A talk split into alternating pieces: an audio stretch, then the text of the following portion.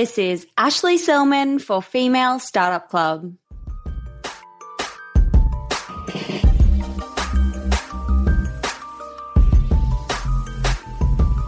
Hey everyone, it's Doone here, host and hype girl. Today on the show, we're learning from Ashley Selman, one of the co-founders behind Heywell.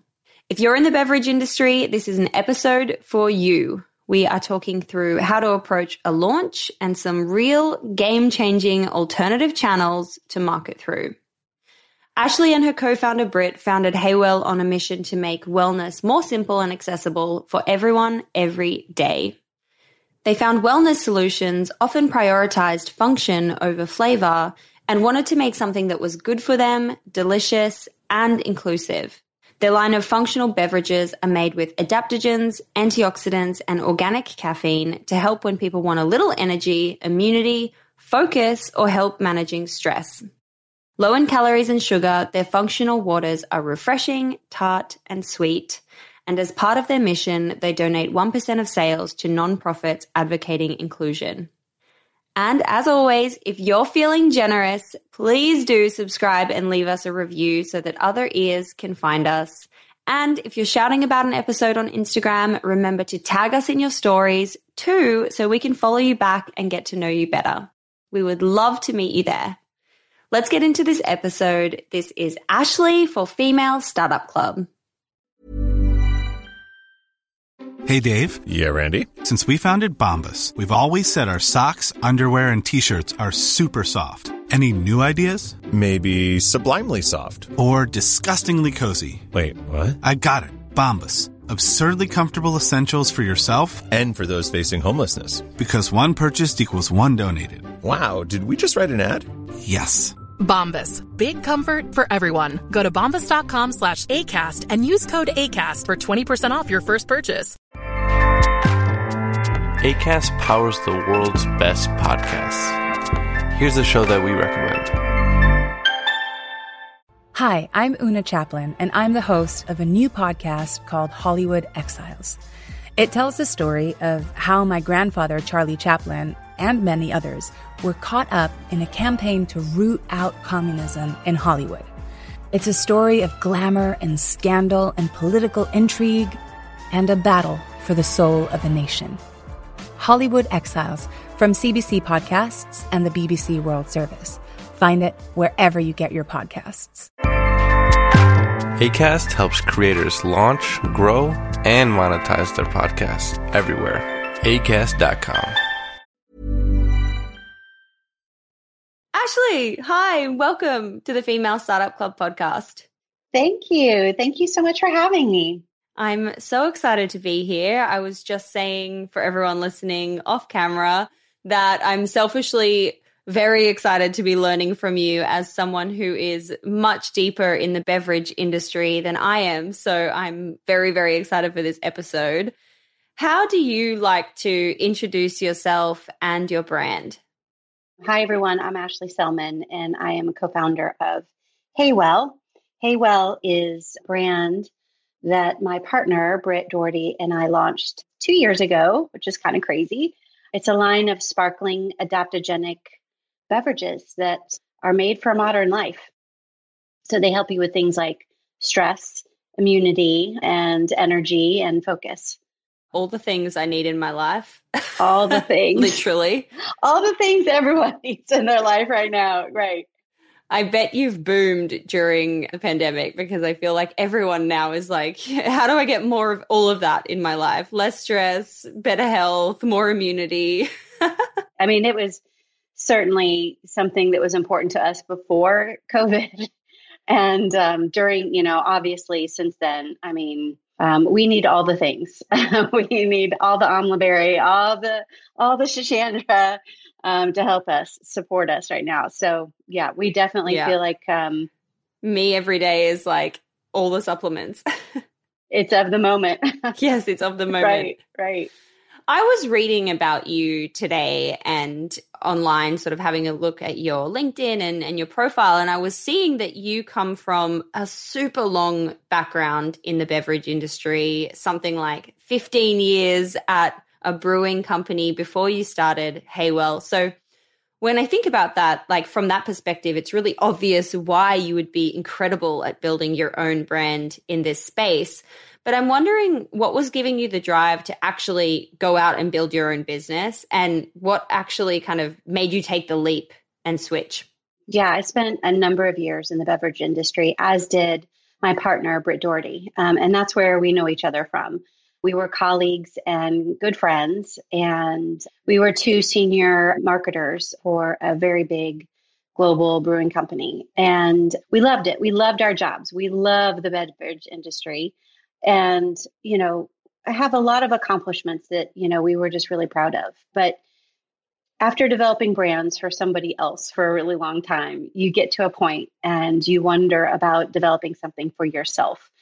Britt and I were spending a lot of time really engaging personally outside of the alcohol industry. And specifically, we love functional things because, you know, we're two women leading really demanding, you know, jobs and have full lives. And so, you know, we were really engaged in things like adaptogens and looking at supplements. And we were personally doing all of that outside of, you know, what was going on in the alcohol industry. And we just got to a point where, I don't know, it just, we love trying all the things. Like we ordered all the things all the time. And there's a lot of great products on the market, but we always felt like they were lacking something. And the number one thing we felt like a lot of these functional things were lacking was accessibility and taste. And so yeah, after a long time in the beer business, we just got to a point where we're like, you know what, if ever there's a moment, like, let's just do it. Let's start our own thing. And so we left and we created Heywell. That is so cool. So cool. I love that for both of you. If you had to talk me through kind of your key milestones in those early days of bringing this brand into the world, what does that actually look like? And obviously I'm asking as someone who's very interested in the beverage industry of like, what are those key kind of steps and milestones and things that need to be considered to bring a beverage brand to life? There's a few things. I think for us, it started with our mission. So we really started with what were we about and what did we feel like was important to other people, and how are we going to connect with people? And so in a meaningful way. So we started there. Actually, we started there before we even really decided on beverage. We were really open-minded about what that could be. And so our mission is all about making wellness a little bit more simple and accessible. And so we started there and we said, okay, well, that to us means, you know, staying well is hard. And, you know, like on some days, yes, like I'm getting my exercise, I'm getting my sleep, and I've like prepped all this healthy food for the week, and like I'm managing my stress, and, you know, all the things. And some weeks you're on your game and some weeks you are not. And so, and that's why we were engaged. I hear that. Yeah. Some weeks, you know, maybe multiple weeks. So, you know, and that's why we were engaged in, you know, in adaptogens and other things, is that we were just looking for not something to like replace all those things that are good for you, but just something that supported us and helped us, especially on those days that we weren't kind of making it all happen. So we started there, and accessible meant there's a lot of great things out there, but sometimes they're hard to understand. They're not convenient. Like, I don't want to take powder, like a little cute jar of powder around and be mixing stuff, you know, they don't taste good. So some of the functional ingredients that we use, you know, by themselves, maybe they don't just taste great when you just put them in water. Spirulina. Yeah. Some of these things just like, they're good for you. They just maybe don't taste great. You know, mushrooms sometimes by themselves just don't taste great. But then, you know, also for us, part of the accessibility was not only bringing those things in a way that was understandable, but it was also about being inclusive. So we came from the beer industry, which is not always inclusive. And when we were creating our own business, that became really important to us. And we're like, okay, this is our business. We get to run it the way we want to run it. And inclusivity and wellness, which is, you know, whether it's wellness or food and beverage, is still super male dominated. And not always approachable. I think very aspirational sometimes, even still. I think a lot of progress has been made in the last year, especially on this, but we just felt like there was opportunity there and bringing that to our brand. So we started there. We just really spent a lot of time thinking about that, about our mission and what that meant, and then what it meant from what we were going to create. And we did gravitate to beverage just because we love it. And that's, you know, that's what we know. And so we developed that. And we're marketers. So we spent the first part of the time thinking about, you know, how that comes to life, talking to a lot of people, sharing that mission, kind of just pressure testing it. Like, does that mean something to somebody else? So, you know, we kind of gathered a lot of our friends and really spent some time exploring it. So we started there. And that is probably, I think, the most important when it comes to any idea is this something that comes from a true place from you, something that you're passionate about? And is this something that really resonates with other people? You have to have that as a starting kind of foundation. Then came the other stuff, which is, okay, so how much is this going to cost us? Where are we going to make this? I mean, all the all the nitty gritty. And, you know, I think really putting together kind of your business plan. How much is this going to cost? What is the what's happening in the marketplace? And, you know, what are your cost of goods going to be? Where are you going to source this stuff? And that's a really hard part. And it's a really kind of daunting part. You're like, I feel great about this thing we want to make and this idea. And we have all this stuff, and we know, like, we want to use Schisandra and we want to use Amla Berry. We love these things. And then you get to, and this is the scary step of, okay, how much is all this going to cost? Like, where am I going to find all that information? You know, how do I get this made? You know, how do I get this? What's a 3PL? You know, yeah. Like all this stuff. And so we felt comfortable in the other space. We didn't feel as comfortable in that space. And it was a huge learning curve for us. But I'll tell you, one of the things that we love so much about being entrepreneurs and starting our own business is how generous other entrepreneurs are in sharing what they know and in like contacts and connecting. And I'll tell you, it was a huge surprise to us. And especially because in a corporate world, and especially in beer, that's a very competitive category, it's not like that at all. And so we kind of entered this new phase of this new community that we're in Chicago, and which is right here. This is a huge food and beverage market, and there's a ton of people here and a lot of brands and a lot of innovation. And so, you know, we really had to get a lot of help, you know, just thinking through. So first thing we did was kind of, we made some assumptions and we wrote a business plan, and we said, okay, this, you know, based on all these assumptions, this is how much we think it's going to cost us to make it. These are the, you know, how much we think we want to sell it for, and then all the things that go into, you know, making it happen. So we drafted, you know, kind of a straw man for that. And from our beverage backgrounds, we had some connections in terms of formulating what we wanted to. And we brought in a lot of nutritionists and some people to help us. So that part, you know, we had some connections in. And that's a really important part is, and even if you don't have connections there, spending some time to find the right person to help you that's really knowledgeable, that's open-minded to your ideas, you know, so you're really collaborating so that you ultimately make the thing you want to make. When we made this taste, there was kind of those three key pillars. We wanted something that was really good for you. And we wanted something that was approachable and easy to understand. So that's kind of where our brain comes in. And it had to taste good. It had to taste good. So there are so many things that taste bad, like that I'll try and be like, how did this come to market? Like, who drinks this?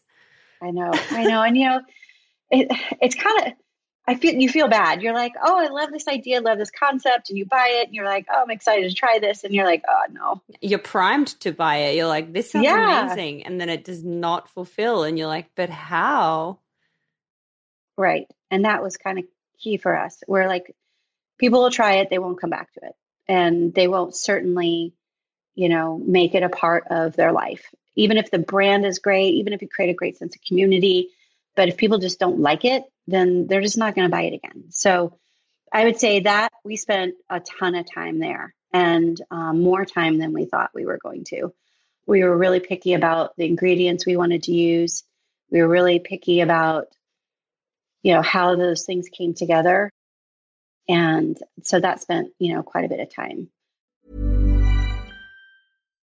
Since 2013, Bombas has donated over 100 million socks, underwear, and T-shirts to those facing homelessness. If we counted those on air, this ad would last over 1,157 days. But if we counted the time it takes to make a donation possible, it would take just a few clicks. Because every time you make a purchase, Bombas donates an item to someone who needs it. Go to bombas.com/ACAST and use code ACAST for 20% off your first purchase. That's bombas.com/ACAST, code ACAST.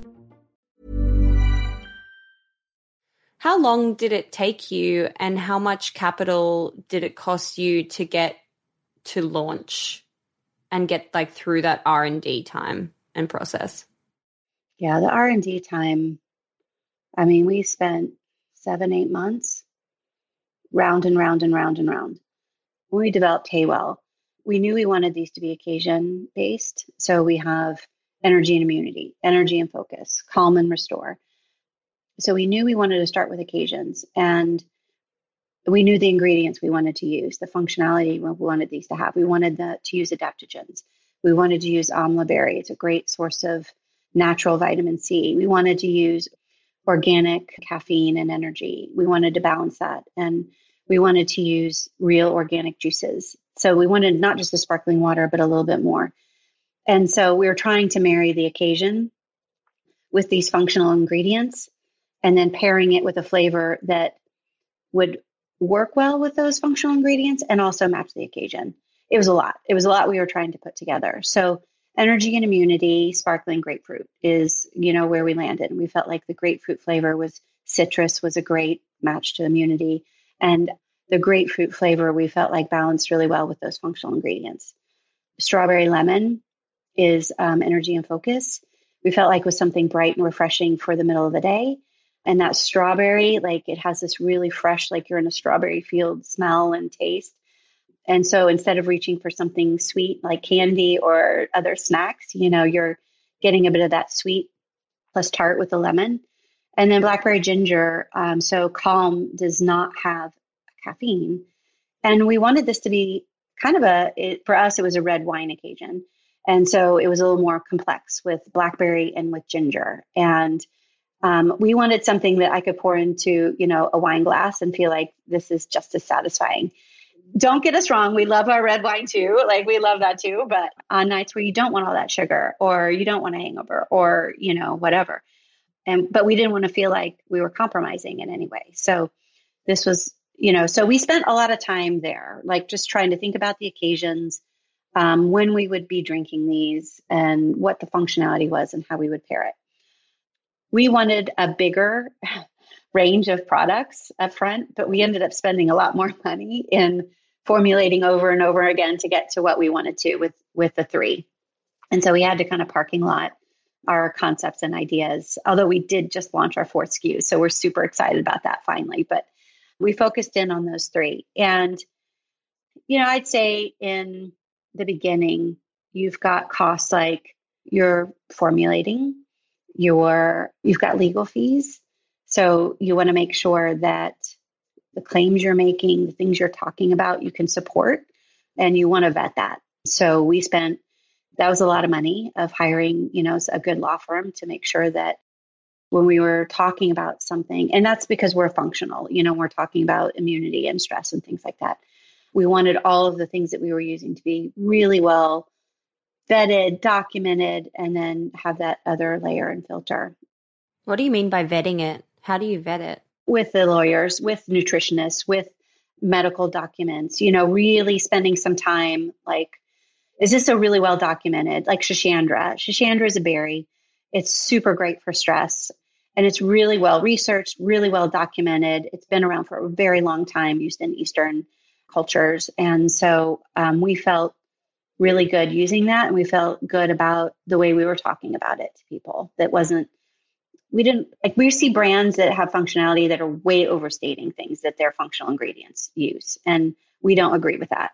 We think that, you know, there needs to be a lot of integrity about the functionality that you are talking about, that you've used, and that you're being really honest with people about, you know, what it does and not we've seen claims, I mean, all over the place. Like, it's like, it completely transforms your life, you know, and it solves these 20 things. And it's like, wow, like the magic elixir here. God. Yeah. I mean, I'm so used to seeing that and being like, what the heck? Like, this is just, I'm sucked into it though. I'm like, I'll try it. Well, yeah, it's intriguing. You're like, wow, what is that? You know, but I don't know, for us, integrity in what we were making was really important. So you've got, you know, obviously all your formulation, you've got to make sure that, you know, you are doing all the right things to make sure that these are quality ingredients you're using, you know, and you're feeling good about how much you're using, what that, you know, what you can really talk about. Then you've got brand building, right? So you've got a name, you've got a logo, you've got just, you know, who are you? And then how does that visually come to life? And how does that connect with what you stand for? And, you know, back to the mission, like how does that connect? And then you got to make it. And when you're launching, you have no scale. And this was a moment, it was a pretty humbling moment when you come from a bigger company and you don't have any troubles like securing ingredients or, you know, talking to somebody that can make your product or packaging. And, you know, we were so tiny that people are like, yeah, no, thanks. We don't want to work on that. I'm experiencing that now. I feel like people are very like, takes 20 calls to get an answer. And you're like, please take me seriously. Please. I know. You're like, please. You're like, can I just have, you know, I just need a drum, one like drum of this organic juice. And they're like, yeah, no, we like sell them by the hundreds. And we're like, we just need one just to start. And so it was humbling. Like we couldn't get people to return our phone calls, you know, and we really had to, you know, and we knew what we wanted, but we couldn't always get it. And so that took a lot more time too, in terms of getting ready for the production in that, you know, sourcing all those different things that we wanted, getting them to the place at the right time, all the things from packaging, all of it. It just took a while. Trademarking, you know, all that stuff. I'm there. I'm in the thick of that right now. I'm in that trademark phase and all those kind of early cost phase. But I have a question for you while we're still on the topic of R&D and before I want to kind of move into marketing and how you were building your audience in the beginning. From my experience so far, going through this process and dealing with production of the non-alc brand, it feels like there's no room for, or we're being told there's no room for like a small batch of samples. It's not possible. Our minimums are, I think, 6,000 bottles or 6,000 liters. And so basically when we're happy with the formula and we're happy with what we think is good, we have to bite the bullet and order that 6,000 without any real customer feedback, which is obviously pretty daunting for us. Having said that, my business partner is a master sommelier. So he is an absolute expert in what he does. He has an incredible palate, like using like his palate and mine, which is very mass market. Together, we do feel quite confident. But I'm just wondering with that, did you have to go through something like that? And how did you approach or think about it if you weren't able to get that small kind of batch of, you know, even 100 samples? Yeah, we made samples and we knew we weren't going to make any money on it because the cost per unit was so high because we had zero scale and we knew it. And that's part of the business plan is that our cost per unit in the beginning, we knew was not where we wanted to go. So we have like down the road, like here's where we need to be. Like this is the cost. And yes, when you get big enough and you're able to secure, you know, you're able to buy more ingredients, you get that scale and that kind of thing. But in the beginning, we didn't. And you're right. You're putting this money out there. So you're doing all those things from branding and all this legal and trademarking, and you're making your first small batch and you're putting all this cash out. And it's really expensive. It's expensive. And you're selling it to your first account and you're almost like giving it away because you're like, we've made this great thing and we just want you to try it. And like, will you try it in your stores? Like, we'll give you all the cases, like just try it. Just like, you know, before, and that way you can just really get a real reaction to it and not just your friends and past colleagues and, you know, and your own gut reaction, but putting it in the marketplace for total stranger that doesn't know you or anything about it to see it on a shelf? And are they going to pick it up? And what are they going to feel about it? Are they going to buy it again? You know, and you need to go through that process. It's a really honest, really vulnerable kind of moment of, I've spent all this money. I've spent all this time, a year, putting this thing together. And now I've like put it on a shelf for someone to like maybe buy. You know, will they buy it? Will they be like, will they, you know, come back to it? Or will they be like, this thing's disgusting. Like, we're not trying it. And so we were really lucky in that we had our very first account was Foxtrot Market, which is here in Chicago. I mean, it's a dream account.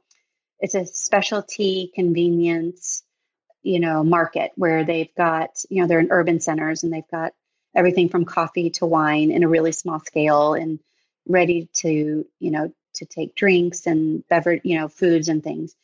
And it was a dream account for us. We were like, if we could be in one place, it would be Foxtrot. And so we just so happened, you know, like my partner Britt was in Foxtrot and she actually had one of our cans of Heywell like with her and just struck up a conversation with one of the operations managers. And like that led to getting us on shelf. And yeah, at the time, you know, we were like, oh, you know, like it was just a dream. And then you put it on the shelf and you're like, I hope it sells. I hope it sells. Like, I hope people like it, because you need that moment and you need that moment of vetting before then you're like, okay, now I need to raise a lot more money because now I need to produce in a bigger, on a bigger scale.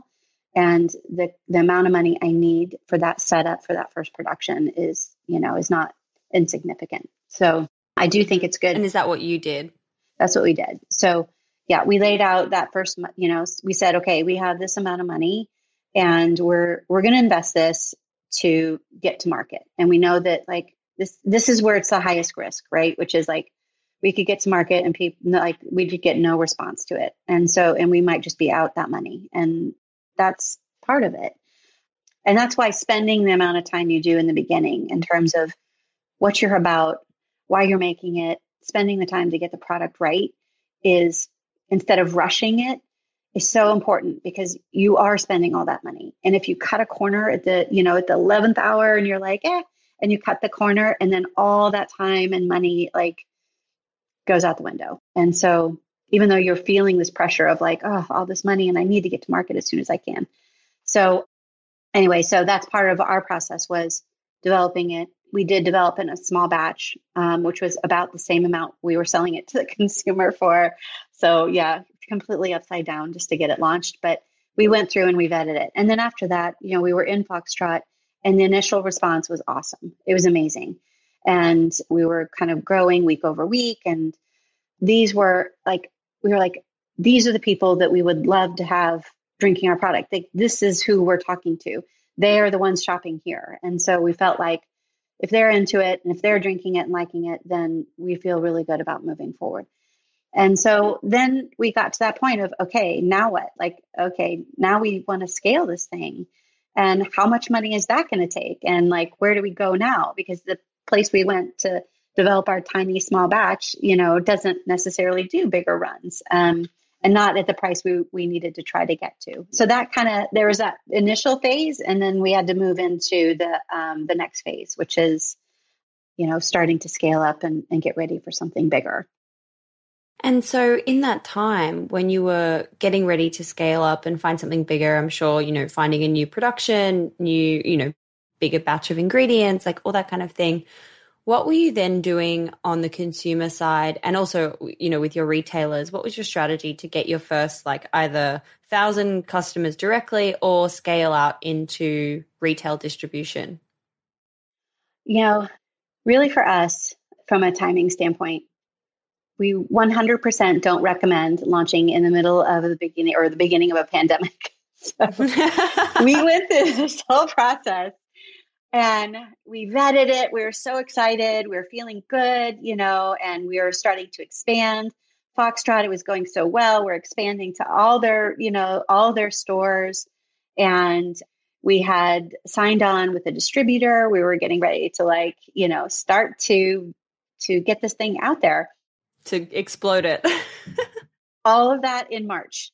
And so all of it in March. And we sent all this product out and, you know, we started actually with our own product. So from a marketing standpoint, we just felt like getting it in people's hands was the single most important thing we could do, is we wanted people to interact with the brand. We spent a lot of time in the packaging itself, and accessible means making this simple, plain speaking. Our name, Heywell, is a simple invitation to wellness. It's just, we wanted to be not, overly conceptual with it. We just wanted to be a little bit more accessible and simple and direct. And same thing on our packaging and all that. And so we did. We launched in March. We received 0 phone calls back in April. So it was a pretty terrifying moment. We were like, holy cow. And especially because we had spent, money to start to ramp all this up. So we had done that. We had done a raise more, really with close friends and family. And so we'd done the raise to raise the money for that, not full scale. It was just the next size up, where we had enough product. And we had sent it out as kind of free fills to, to get in people's hands. And then April happened. And so it was a pretty terrifying moment for sure. And we had to pivot pretty hard. You had to go on that direct to consumer chase. We did. And you know what? It turned out to be the best thing in the world for us. And at the time, it didn't feel like that was going to be the best thing for us. And that wasn't our strategy. And when you're in a moment like that, you just have to really be creative and be really flexible and pivoting. And the whole world pivoted. And we had to either pivot with it or lose our business. So what'd you do? We moved to direct to consumer. And so we focused on our own online. And then we really started looking for more progressive channels to reach people, because people were changing their shopping. They weren't necessarily spending time in a retail environment discovering new brands. People put on their mask, ran in the store, got their stuff, and got out. And so that became not a great environment to discover brands the way it used to be. And so we pivoted like the market did. There was an explosion of all kinds of new direct-to-consumer platforms. One of them that we love is called Snack Magic, and it's based in New York. And they went from kind of a food service for companies, for lunches and for meetings. They took it all online. And it was all about healthy beverages and healthy snacks for companies to send to their employees at home, since as a perk for not being at work and for engaging them, and et cetera. So we pivoted to platforms like that. And we were like, this is brand new. They went from 0 to 21 million in a year. And our brand became their number one brand on their platform. And wow. So it was amazing. And it was amazing. What other platforms are there out there? This is mind-blowing to me. I've never heard it. No one's ever mentioned that on the show before. That's so cool. This is where we spent our time and money. So we were spending time looking for these really progressive, emerging platforms where people that were going to like what we had made, that's where they were going. And so we had to meet them where they were going. And so Snack Magic became an example of that. And we ended up doing a ton of sampling through that. So we invested in, they have a program where you can, add a free beverage, when they're checking out. So we invested in stuff like that. And because people may be like, well, I don't know what this is. I don't know how this is going to taste. And so we made it really easy to say yes. And we knew if we could just get it in their hands, they would, interact with the brand, read what this was about. It's on the packaging. We'd have it in their physical hand, and then they try it. And we felt like we could hook them. And that actually worked so well for us. And I think that's why they have 135 different SKUs on that platform. And we invested in that sampling. And that's what we think helped us do just so, so well on that platform. That also, our strategy was more of a regional strategy. So we were going to start in Chicago and in New York, and kind of take a more geographical approach to it, which was a little bit more traditional. And someone like Snack Magic, it blew up overnight, and we became national. And our number one state we were shipping to was California. And so it our whole plan blew up, and we were like, all right, we're going with it. This will work for us.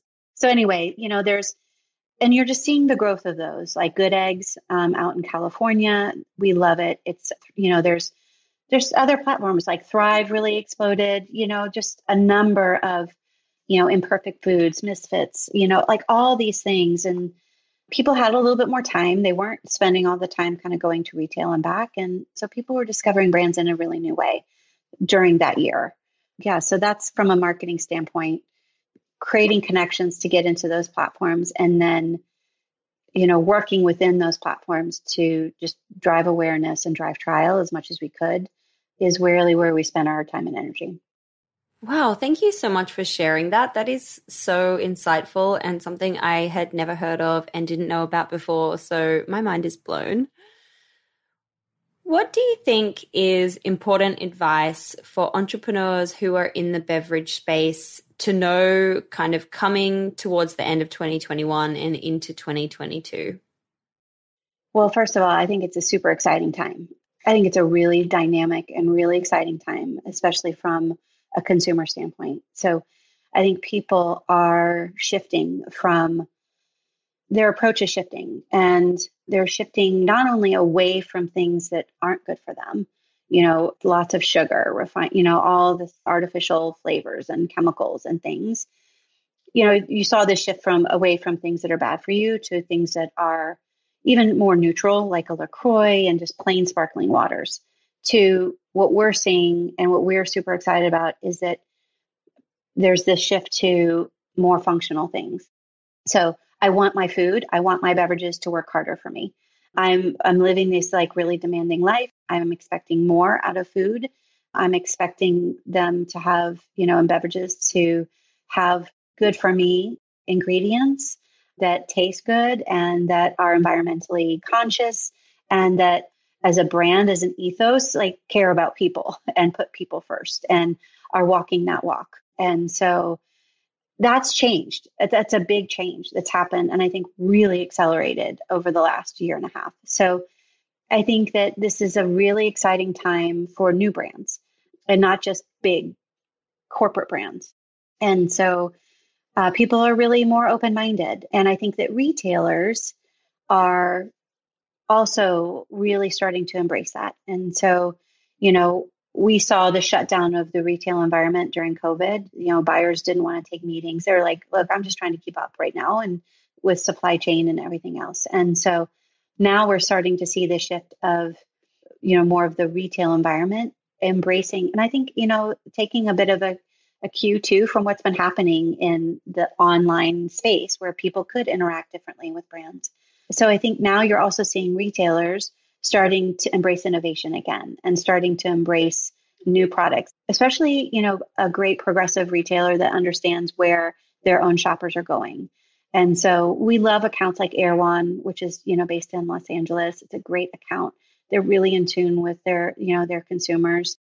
We love, you know, accounts like Good Eggs. We love accounts like Fairway, De Bruno's, you know, and Dom's Market here that are really starting to embrace that. And so I think it's a really exciting time for new beverage and kind of lining up those things.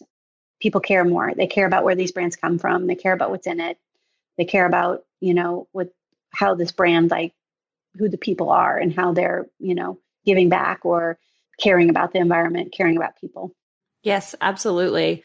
I'm super excited to be coming into this industry with the changes that, you know, even the way that I consume myself and my behavior around like what I want to drink, what I want to eat, and what I'm even seeing like in my friendship circles and in the wider community. I think you're so spot on. It's a really, really cool time to be innovating and disrupting and bringing new cool things to shelves for sure.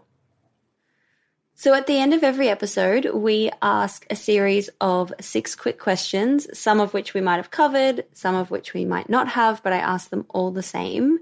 So question number 1 is, what's your why? Why are you doing what you're doing? You know, it kind of goes back to what I mentioned earlier, which is our mission. And we want to make wellness more simple and accessible. And that for us means making good for you, great tasting beverages that also, you know, really embrace inclusivity. And as part of that, we're a certified women-owned business. And as part of our mission, we give 1% back to nonprofits that advocate for diversity and inclusion. We seek out other women-owned, diverse-owned companies to partner and to work with. And so the why is our mission and how we live and work every single day to align to that mission. It's our North Star. We always come back to it, whether it is like choosing an ingredient or choosing a partner or, you know, whatever that is. So that's our why. Love it. Question number 2 is, what do you think has been the number one marketing moment that's made the business pop? I would say Foxtrot. I mean, it's a, you know, we're in a number of like, and we're focusing, our marketing efforts are really focusing on less sometimes on social media and more in a direct engagement with people where they are. And that's getting our product in people's hands. That's, you know, connecting with people.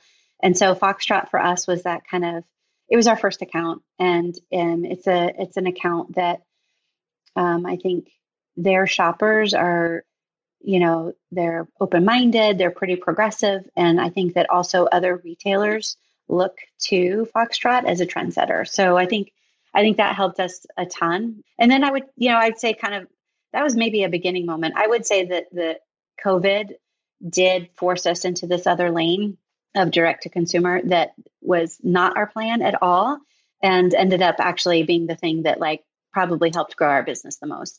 Propelled you forward. It did, for sure. Off plan. Yeah, off plan. Love that for you. Question number 3 is, where do you hang out to get smarter? What are you reading or listening to or subscribing to that you can recommend to other founders?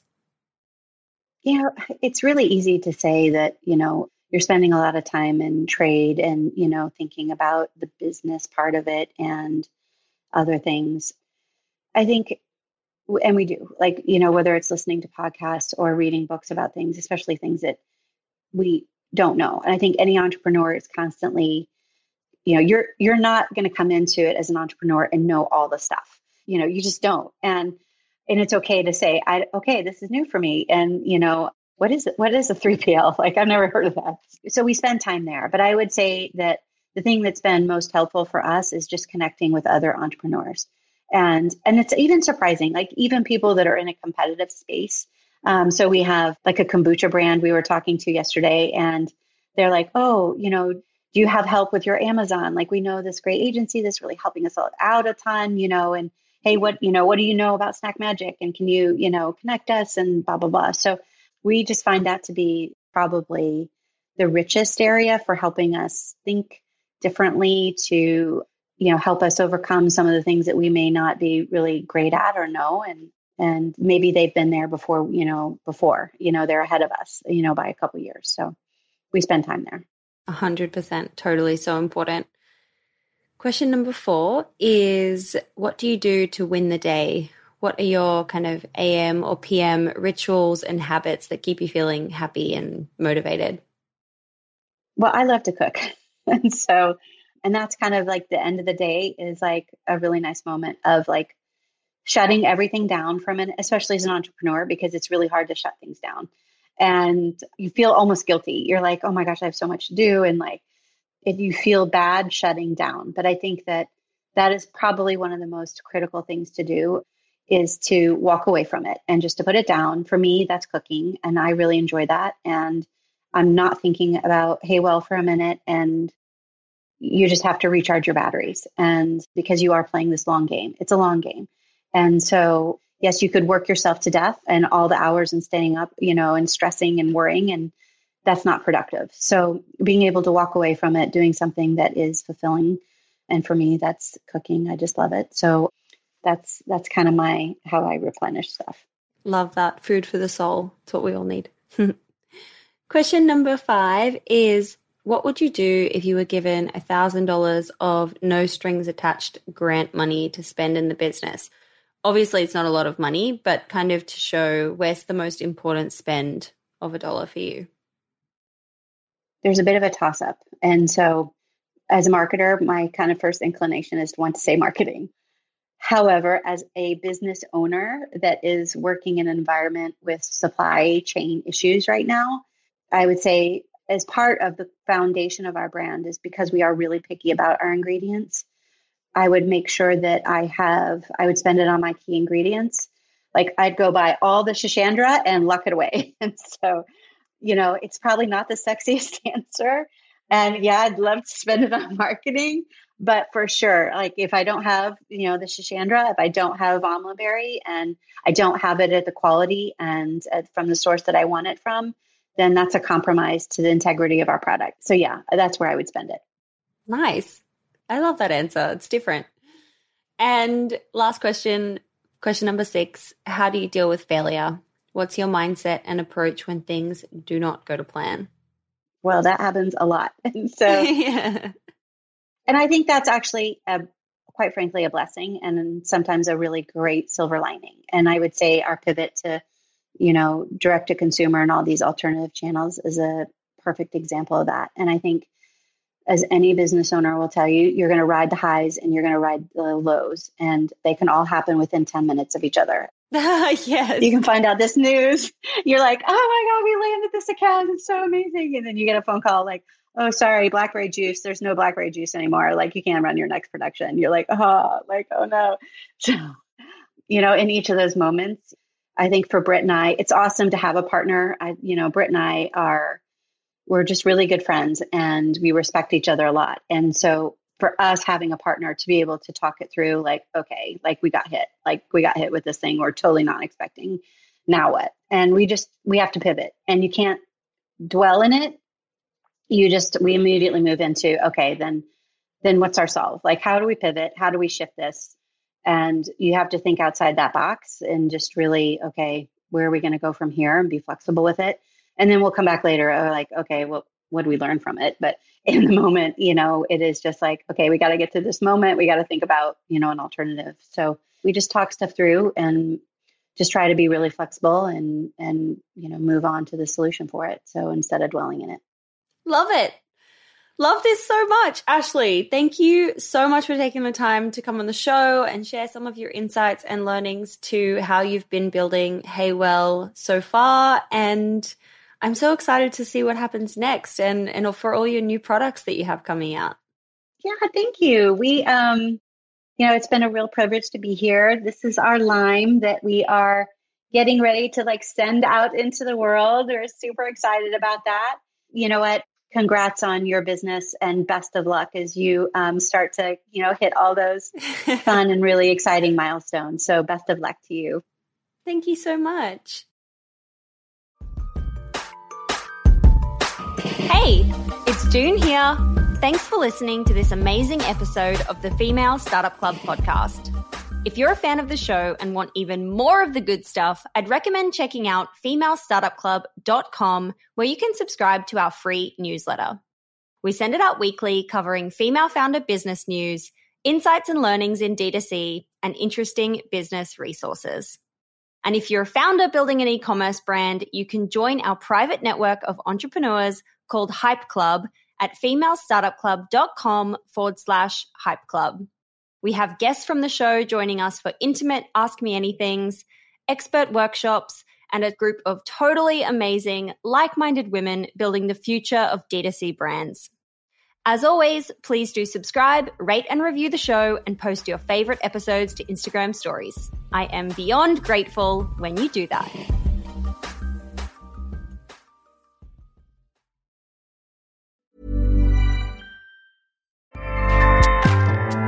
Acast powers the world's best podcasts. Here's a show that we recommend. Hi, I'm Una Chaplin, and I'm the host of a new podcast called Hollywood Exiles. It tells the story of how my grandfather, Charlie Chaplin, and many others were caught up in a campaign to root out communism in Hollywood.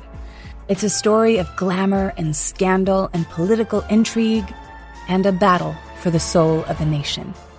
Hollywood Exiles from CBC Podcasts and the BBC World Service. Find it wherever you get your podcasts. Acast helps creators launch, grow, and monetize their podcasts everywhere. Acast.com.